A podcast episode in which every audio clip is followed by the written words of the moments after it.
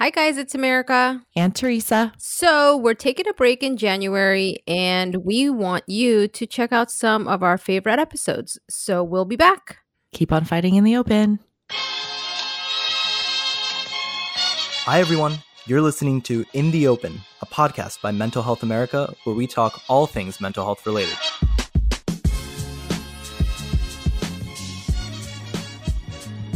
Hi, everybody. Welcome back. It's Teresa um, on our podcast, In the Open. And I'm here with two guests today. Super awesome that it, you guys are our first guests Yes. that aren't MHA staff. Wow. Wow. That's, yeah. That's Thank dope. you. Thank you. Yes. Thank you. If I wasn't seated, I would uh, take a bow or something. I mean, I did a jiggle. Little dance. Thank you. So I want to get to know you guys because I know America introduced us. But tell me, who wants to start to just tell me a little bit about like why you give a crap about mental health? Sure. why are you? Why here? do we give a crap about mental health? Uh, sure, I'll go first. Um, so I'll speak, I guess, from a personal perspective first. Um, I care about mental health because, as I say tomorrow and to to Mario, is that there's no health without mental health, and I realized that at a very young age that I need to stabilize my mental health to get through any task that I was completing. Um, and that led me to a professional career in mental health. First, being an ABA counselor working with adolescents on the spectrum, autism spectrum. Then, leading me to get my master's um, in mental health counseling, leading me to the addictions field where I've been for the last four or five years as a substance use clinician. And Mario and I had a friendship dated back since college years, and we've always, you know, again, prioritized talking about mental health because we realized there's no other way to get through this thing called life without, you know, having a conversation about that, um, which landed us into creating our own podcast. Yeah. and you're Princess. I am Princess Asia. It's my first and last name. Princess Asia and Mario. Hines. Yeah, we can go with Mario. Mario Hines. Mario. Yes. Yeah, so you guys were best friends Yeah. Yes. Were, are, will be. We'll be right, right. forever till Who's death the future? and Yes. beyond. and beyond. Yeah, we've been best friends since college where we, we met playing sports. And it's an, been amazing 13, 14 years just growing individually and then like just as a friendship. Yep. Absolutely. Really thankful. I love Absolutely. it. So I want to give Mario a, a bit of a time to tell us about himself, but then I want to come back to this friendship. Absolutely. So for me, similar to to uh, Princess Asia, is that I always knew from a young age that I would thought differently um, than my peers. And once I started, you know, sports was was introduced to my life pretty early, and using or connecting my life with sports and my household, um, and seeing what differences I had in my life due to sports, and but not really understanding how my friends and I were different, where we were in our circumstances.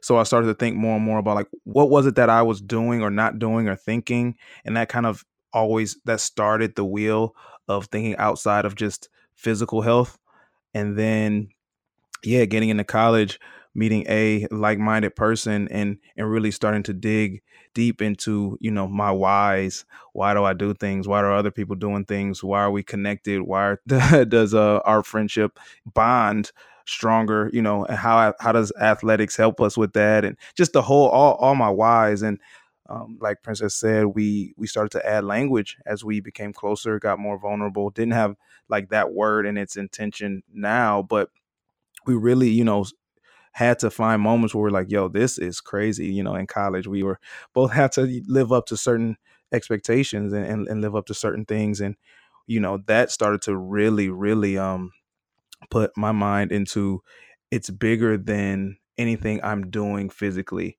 And uh, once I was able to play, um, I had a pretty pretty good college career. Was able to play um, some professional ball, and you know that's when I started to really take the the knowledge and gaining knowledge of mental health and the the words and the the concepts and not just running with my own theories and anecdotes and in my own life but learning that like this thing is so important for people like me for me specifically and then knowing that i'm not the only one i can't be the only one because i've seen it from childhood and, and even into college and now into adulthood So you said you had a podcast? We have a podcast, yes, called Talk About It. Talk about it how what tell me a little bit about whoever wants to tell me a little bit about the podcast. What is it about?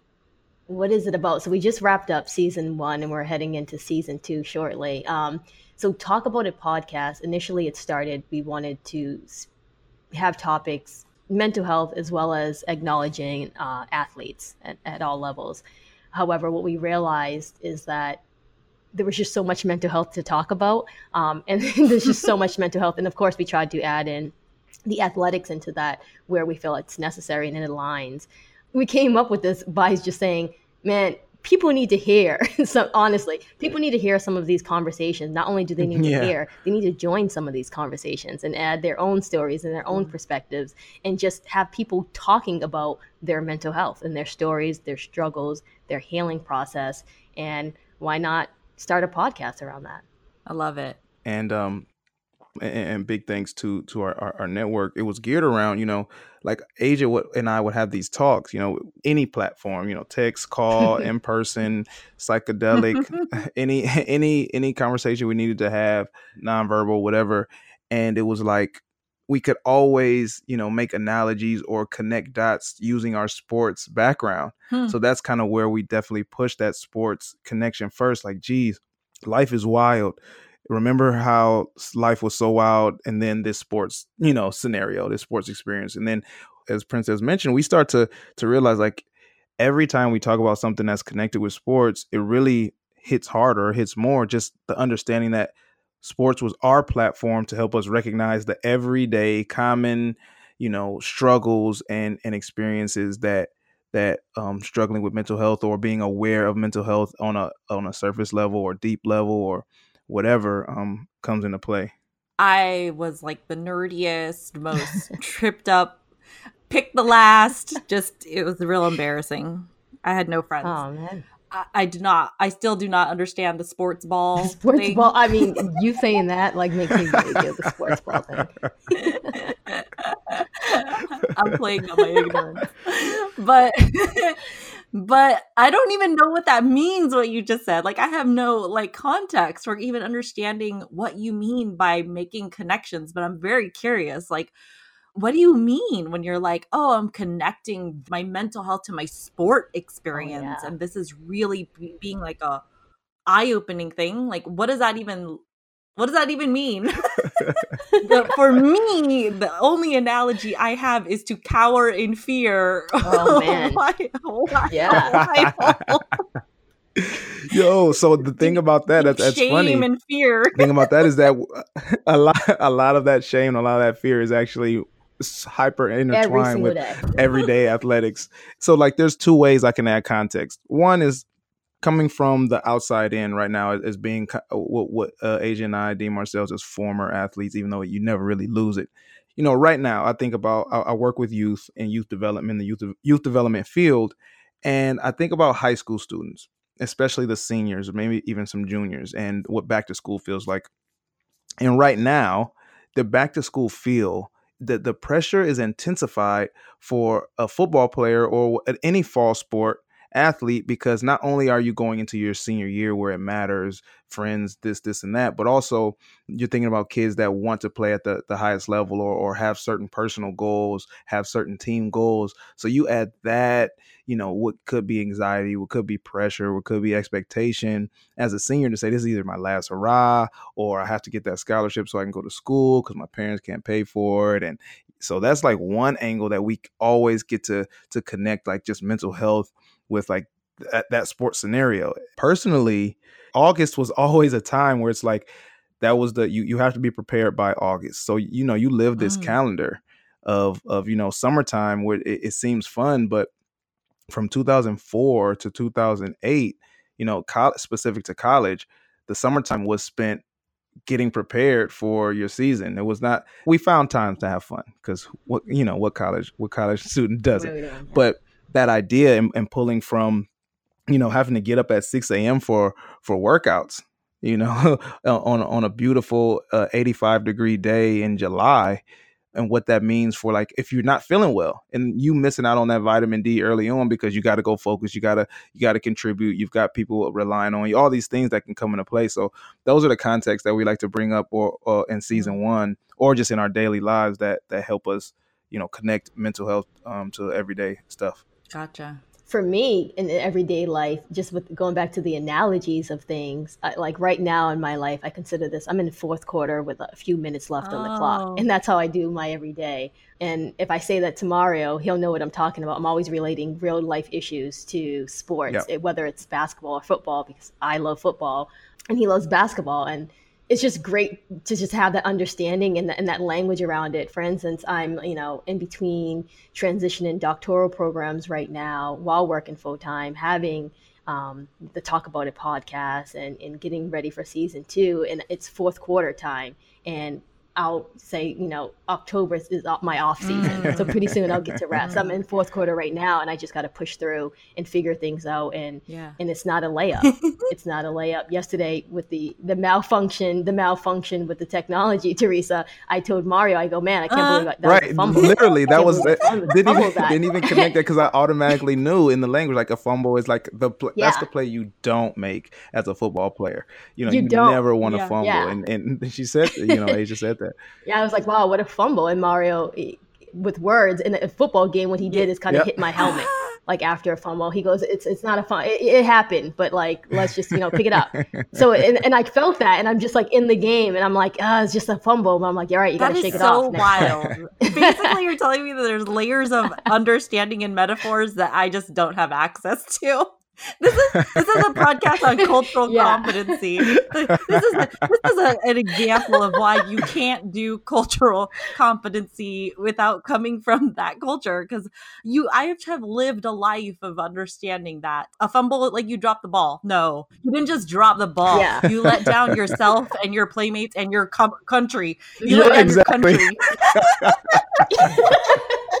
exactly the entire country that's hilarious yeah it's a lot of those analogies and like and teresa don't feel bad anytime we're around friends like or partners they're like oh, oh here we go you know yeah those yeah. either yeah. that talk or scorpio talk they'll say because we're both scorpios of course I had to say that on air. That's funny.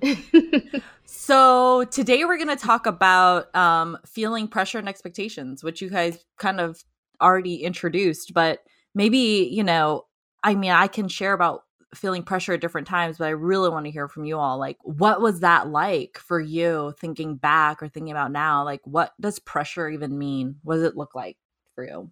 I'll give it in, the beginning of my college career, the pressure I had dealing with athletics, but it was coming from more of a personal place in my personal life, but affecting athletics. And unfortunately, I was in high school and I was eh, eh, a troubled teen. That's all, all, right? That's an adult way to say it. I was a troubled teen, and I lost a lot of my college opportunities mm-hmm. um, due to that. Just kind of playing around, not doing what I needed to be doing, and I lost the opportunity to play at the college level at the time, and I had a lot of pressure because I was known in my t- like that's all I had. You know, I come from a lower um, income background, and to make it out of that environment typically it's sports that would carry you out of that environment. So I had a lot of pressure to continue playing or just to get out of that environment.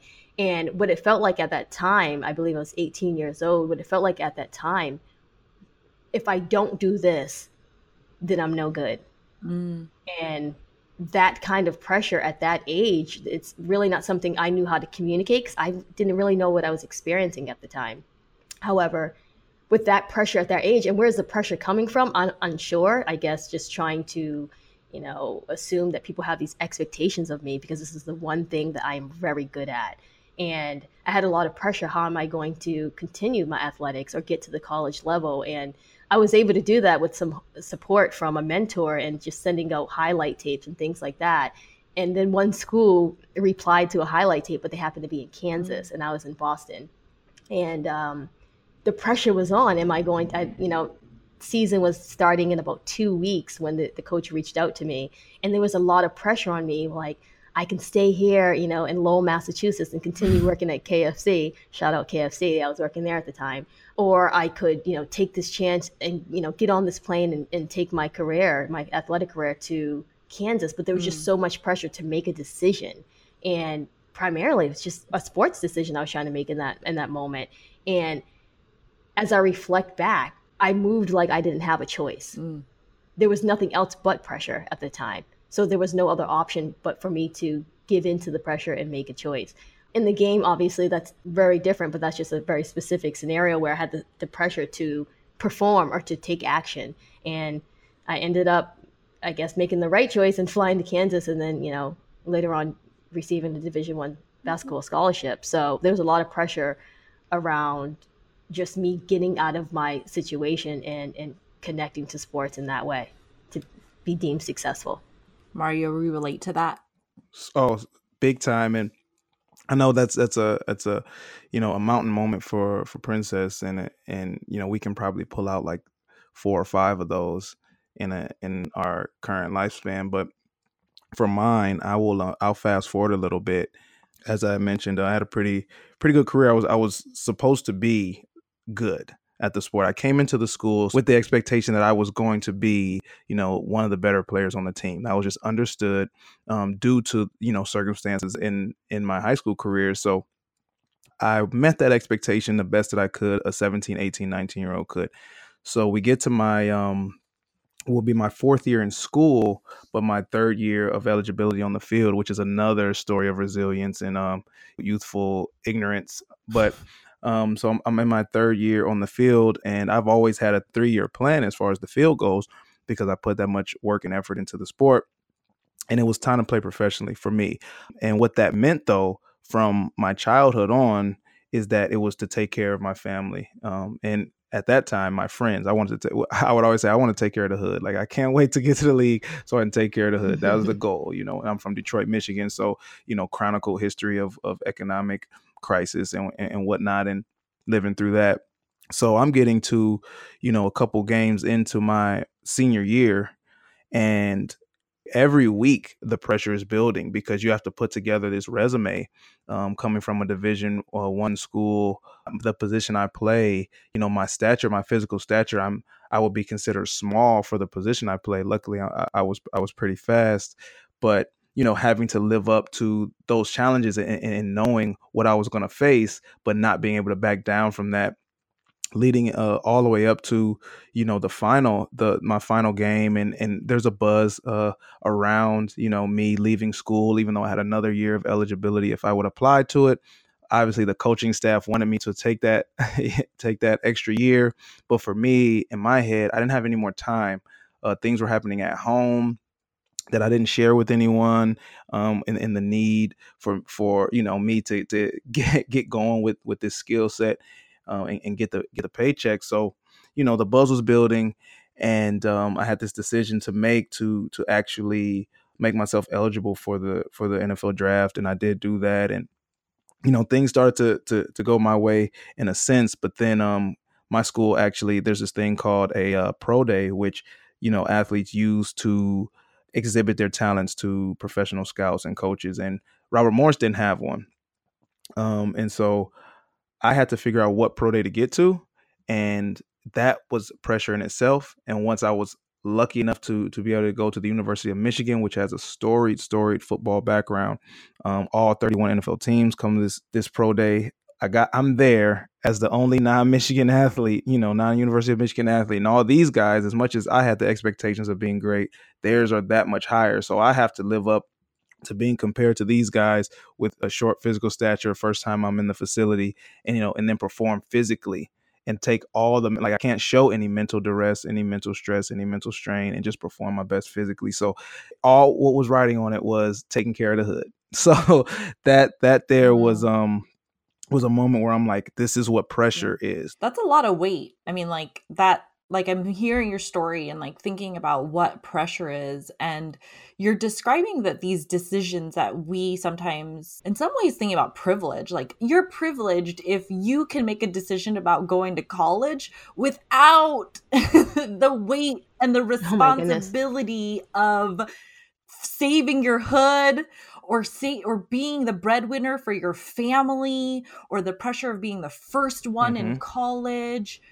That's a lot of weight right? So that's what pressure is. You can't just make a decision that could be just like a nice decision for you. You're focusing on so many other things and other people and the expectations are like what does that decision mean? And i got to make it now and i got to do it not for me but for other people Mhm. other things that i am now taking care of that that's a lot of Yeah. pressure I don't know if this is the right way, but the way I live my life, that it's it's always bigger than me. It's always been bigger than me. I'm the middle child of seven siblings, so I want to follow in my, you know, in some of my older siblings' footsteps, as well as provide, you know, a new version, a new view of life from what was been, been handed to us, the cards that's been dealt. We were raised by my grandmother, so her highest level of education, I believe, was seventh or eighth grade, and what's college to us. So I felt like I had the pressure. I know no one ever said to me, make sure you go to college, make sure you do X, Y, and Z. Those aren't really the expectations, to be honest. However, I know I just needed to stay alive and, and not get pregnant or do drugs. So the expectations weren't that high from others, I feel like. But for myself, I knew my potential and I knew that if I was present enough that things would align for me. And I knew I had the, the natural ability to play basketball.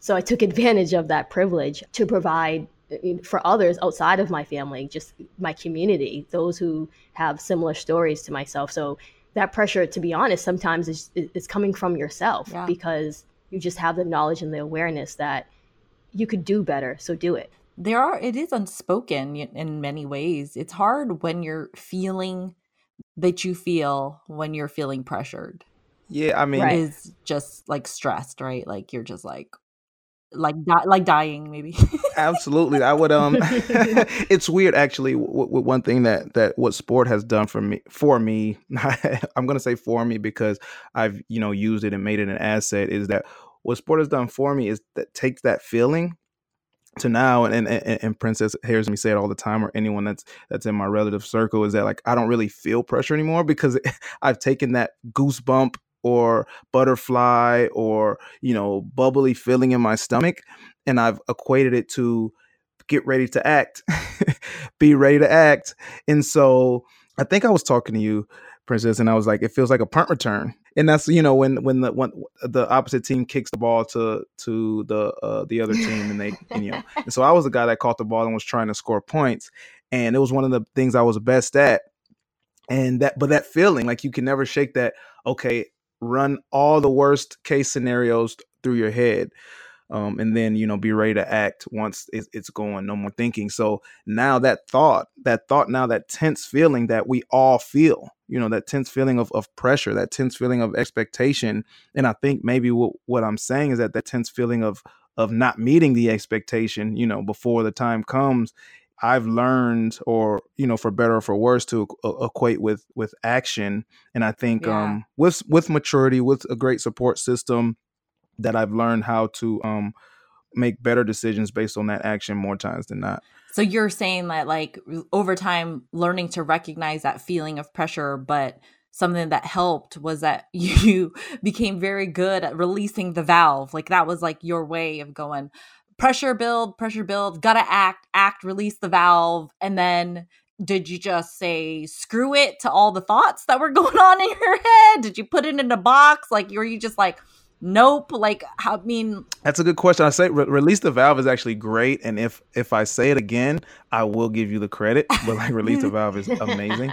I would say that what happens for me personally is I'm confident. I don't know where it came from. Maybe it was it was it was you know built up over time, but it's a confidence to say I've done all I can in this moment.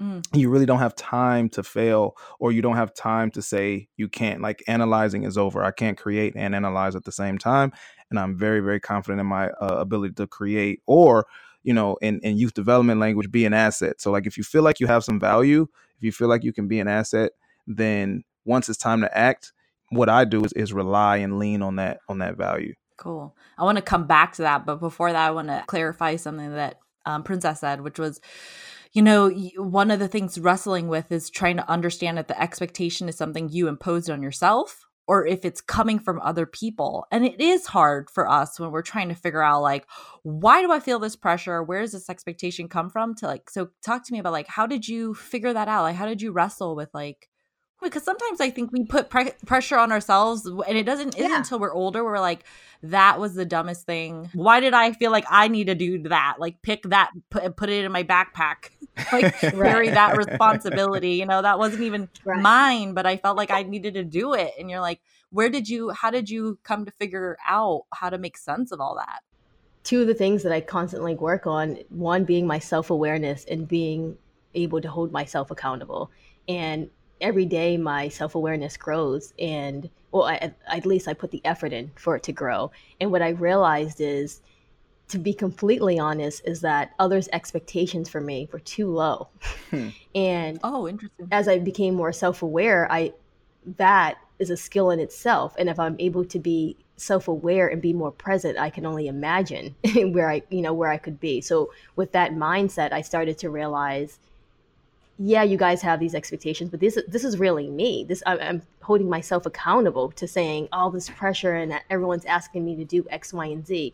And if they are, that's fine. However, me deciding whether or not to carry out that action is some that's my responsibility to choose so holding myself accountable to what i want to do to what i want to say how i want to live my life and pointing out the discrepancies in other stories and, or in my story of the things i'm telling myself It's it's interesting because th- some of the similarities between you wrestling with what am I accountable for? and like what is it that people are putting on me? and listen to Mario say like I'm working through my thoughts and I'm gaining confidence. I'm working through skills that helps me feel confident. It's basically describing a process where pressure and expectation moves from something that someone else puts on you that's mm. external on the outside. And how do you bring that inward? Mm. Because that that may be the only way right for us to truly be able to build skills. To manage pressure and expectations is to actually gain control and the way you gain control is, is like what you guys are describing is like those experiences that you had they moved in inwardly to something that you could say well i did this and i have control this. I make decisions about this thing in my life. How do you deal with what people say to you? Like how do you set those boundaries so that like that crap doesn't come in when you're what did you call it chasing your ball sorry chasing your ball the ball um, that actually works, though. Yeah. that actually works.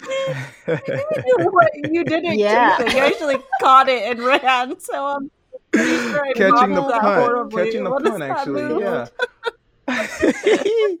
That's awesome. No, I think um, Catching the All right. how do I, you know, and, and it's it's again what sports has done. I'm thankful for the privilege that I have to be in um, America, where sports are held in a place that platforms, you know, my other deficiencies or my other inadvantageous things in my life, but. We literally have a crowd. We literally have noise that like can mimic and say like this is the outside thing that actually you have Oh. no control over. It's you have you know you may have a stimulus to what they they do, but you have no control over how loud they're going to be, what, at what point they're going to yell, at what point they're going to yell their loudest. So how do you block that out? I think is is you know habit forming, repetition, you know those boundaries. Um, one big thing. This may sound bad, but this is one of those things that you get when you listen to our show. Is that like Mario? Are you sure you want to say that? But it's like you're up there and I'm down here. And that's like the boundary. And in general or overall, Mhm. or the analogy there is that Mhm. we're playing two different roles right now. So my focus is on the role that I have to play. You know, your role may be in, in, in this function, your role may be only to be noise, you know, and either you're going to cheer for me or against me, but I have to do the thing. I have to act uh, in this moment. And so learning that and building the habit to leaning into that role because it's hard. And it's one of the things that we practice all the time. And coaches say a lot like, it's going to be a loud Friday, Saturday, Sunday afternoon. It's going to be loud. They're going to be, you know, so it's not to say it's easy. I don't want to make it sound like I'm saying it's easy, but that is the habit forming and boundaries I feel are that difficult. What's the screaming from the outside and how do you put yourself in a role that says, okay, you're going to scream. I'm not going to fight the, the the fact that you're screaming or that I hear you. The fact that I'm playing a different role than someone that has to, you know, be the noise. Yeah. I like that because like the noise that comes from us sometimes is the noise of our trauma, right? Like hearing and thinking about the things, the bad things people say or do, and Mm. and is you're saying I have to build the habit of saying, you know what, what's my role today? I choose me. Today I choose to do this thing. I gotta. You had to identify your role, and you had to practice it. I, uh, describing it as a habit is exactly in many ways important because so much of expectations we like assume just like i think i remember you said princess like the mm. expectation you had was if i didn't do this i am a failure Right. But how many times in our expectations and pressures do we go? This is a habit. I have to have a habit of saying no what you put out is not what i'm going to take in. That is not me. Your loud boos are not me. That's your role. I'm right here. Mm. i'm going to catch this ball. I'm going to kill it. There, hey, that was that was sm- Teresa. hey. Okay, I'm gonna kill it. yeah Yeah. But, uh, but how about you? How about you, Princess? Yeah, uh, boundaries is again an ongoing process. Establishing those boundaries, eh, trusting my own boundaries, and you mentioned kind of like taking the outside in, and how I'd like to see it is that I'm taking it from the inside out Mm, because everything around me is everything around me, but there's still me. Like Mario said, you know, everyone has to play their role, and you don't know your role until you look within, until you accept what, what is within. mhm. And I guess for me, the pressure, we talk about it in such a negative, like, right? It, it, Yeah. It's a negative thing. Oh, this pressure. I love it, actually. Mhm. I love it. Let's go. Let's go. Where's the pressure at? Mhm. I need it. I want the full court press. Mhm. I want you, you know, up on me when I catch this ball because I want I want to show you my work. And if the pressure's not on, I can't say that I won't live up to my full potential, but let me show you what happens when I have that pressure. So sometimes it's a beautiful thing. Yeah. So I don't ever say, no, I don't want it. Please, if you have it to give, Yeah. please let me show you what I do under pressure. Um, and again, I think this is both because Mario and I, you know, are offensive players in our sport. So, Yeah, that's- that definitely says something. so that's really important to note that, like, yes, I'm pretty good at defense. However, I like to score, and I was in a position to score. And Mario also played a position to score. Mm. Um, in scoring, oh, it's a beautiful thing. You got to do a So, thing. Like that's it- your job in the sport Yes, is one thing that we have to do.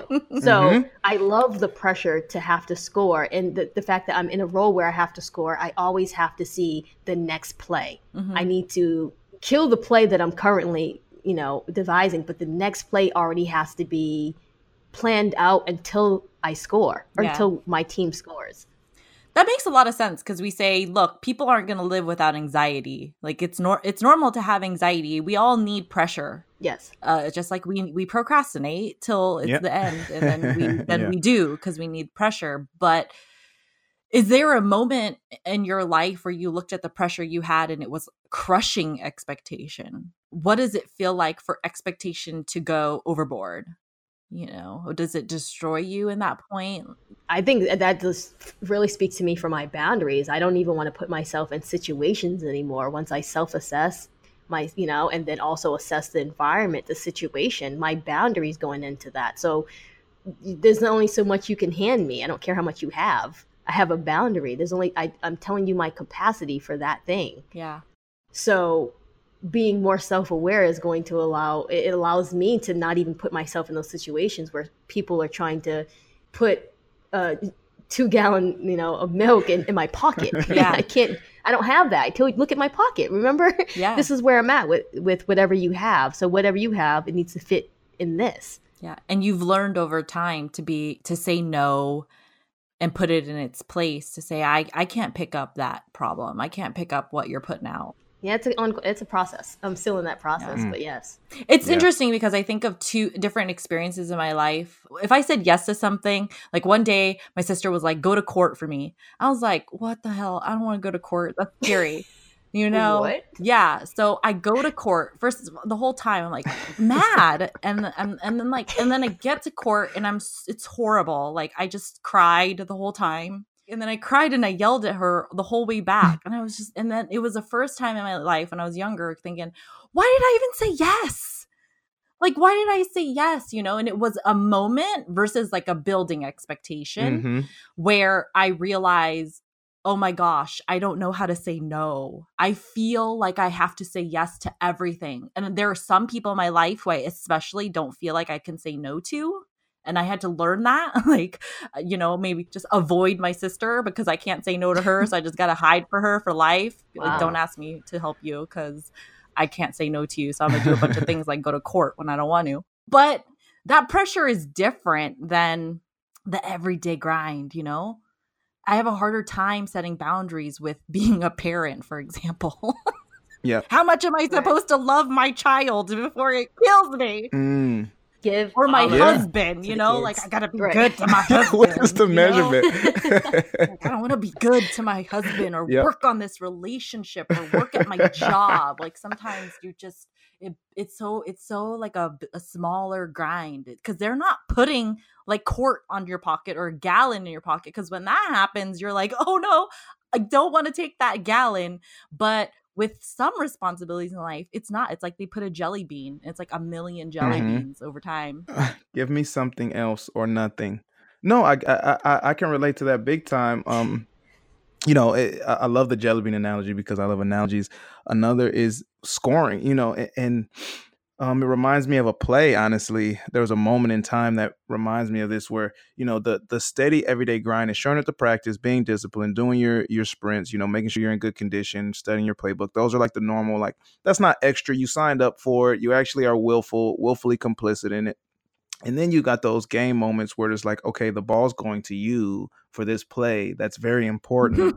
Um, and you kind of like. I gotta agree to this. I gotta, I gotta agree because I'm, you know, I'm here now. You're and there was a time- for it. Exactly.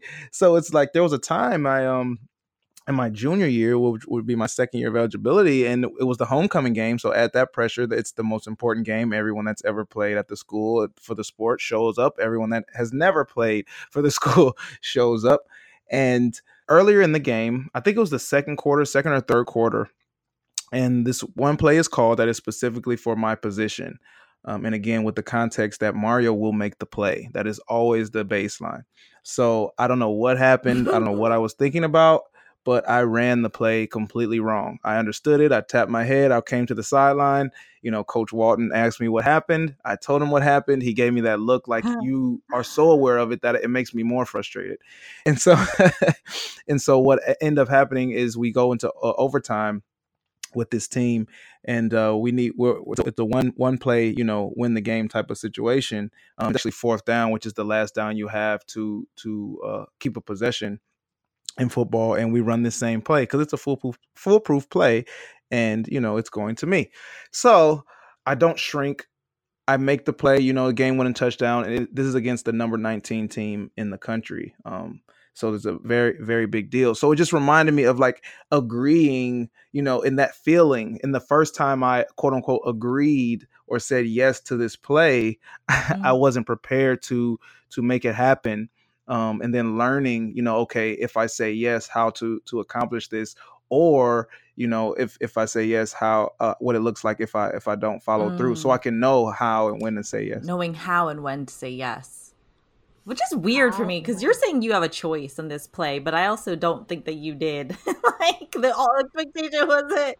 You, yeah no you don't you know you don't, don't you don't really Nobody was like, oh, it wasn't like Mario could tap out and be like, I'm not gonna do this so, Princess, any thoughts on um how do you deal with the slow building pressure? I deal with it all the same, to be honest. Pressure in general, I, I, again, I don't want to say that it's required for me to move. I, I'm very action based. However, I think there are parts of me that I'm still getting to know, and what pressure does allows me access to that to, to, to rise to the occasion. And and I think pressure honestly speeds up that process. You really dealt with the opposite. That you said that the low expectation was something you had to overcome. Absolutely. Yeah, the low expectation. Well, then tell me about that. What does that feel like? What is that like? Then, if you're like, if you had to deal with the way that low expectations make you Oh. feel. Um, that laugh right there is what I do.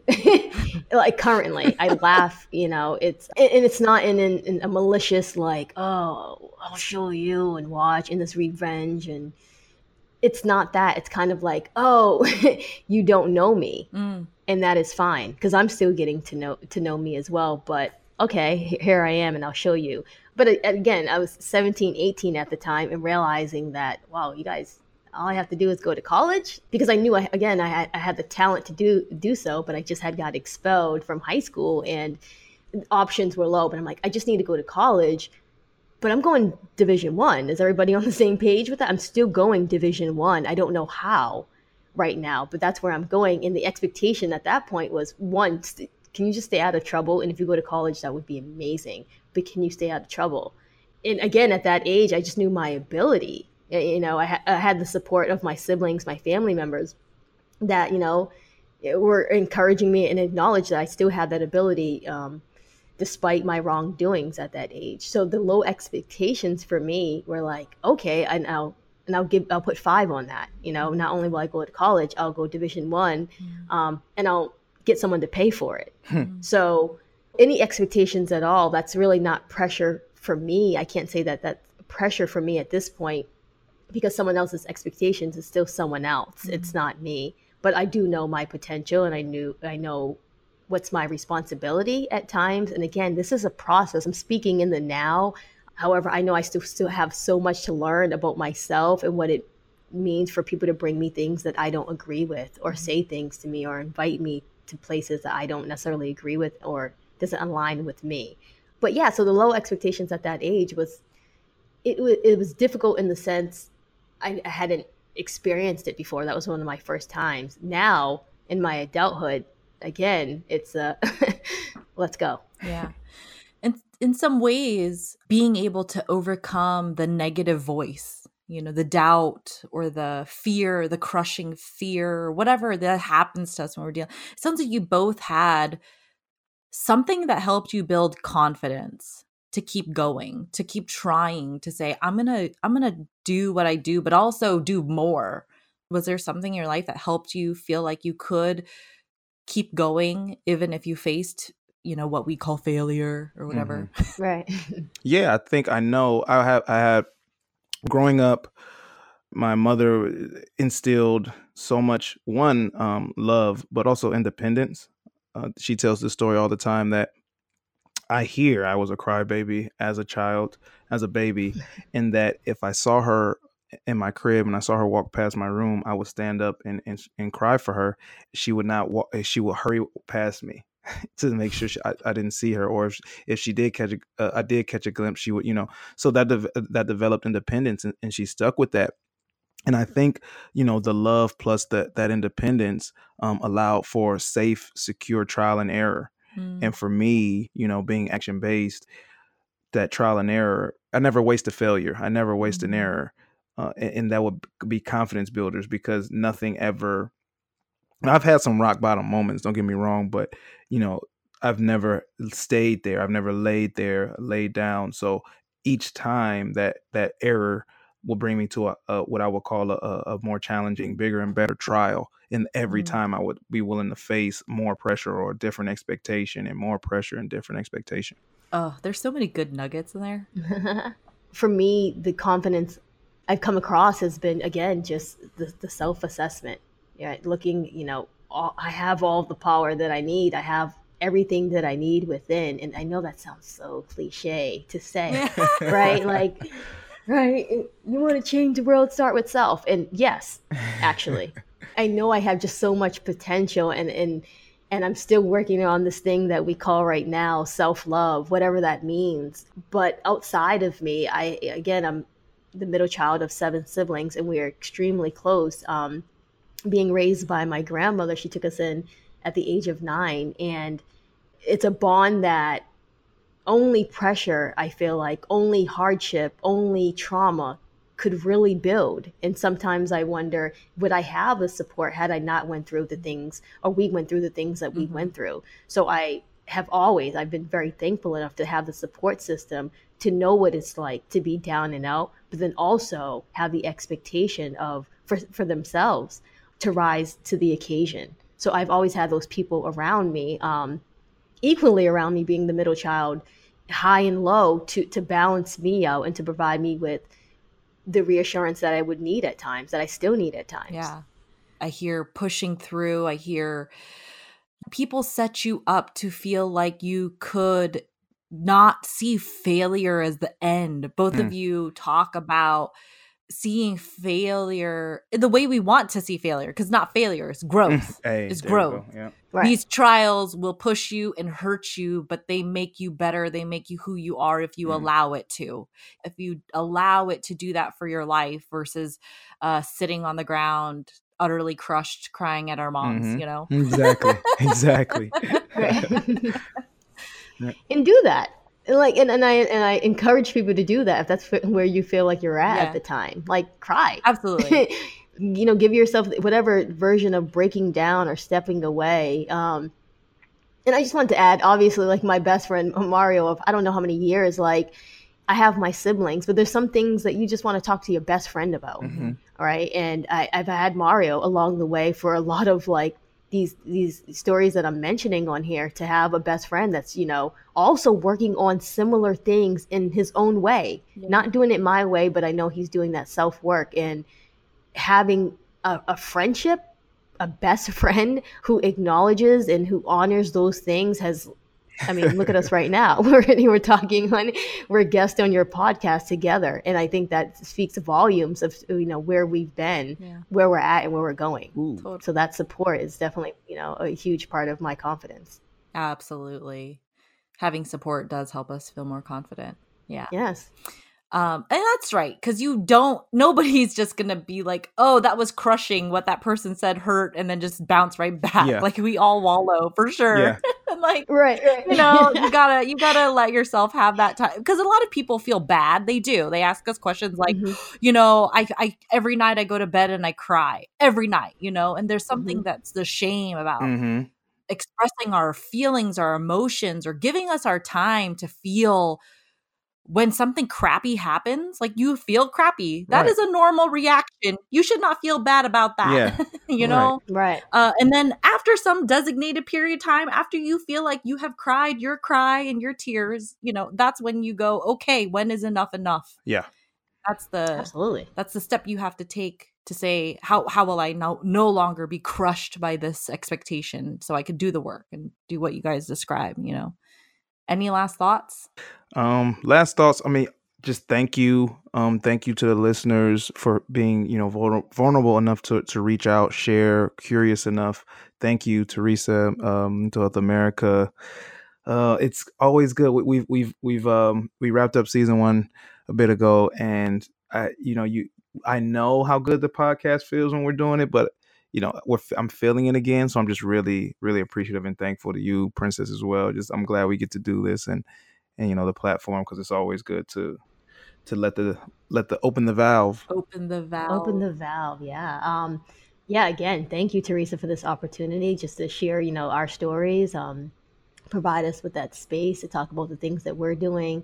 Um, and I guess to leave with the audience, eh, again, tune in to talk about a podcast just to continue to feel and talk about what you feel. Just don't resist what it is in the moment. Take that all in, good, bad, neutral, and then talk about it. Well, I want to thank you both. And if you're checking us out, uh, check them out on Talk About It. Yep. Right? So you can find us. Yeah. Yes, talk, talk about, about it. it. Um, About it. the talk Go ahead, about it podcast um dot com. Oh, Yeah, the- the talk about the it talk podcast about dot com. You know that domain thing, but also I think it has a ring to it.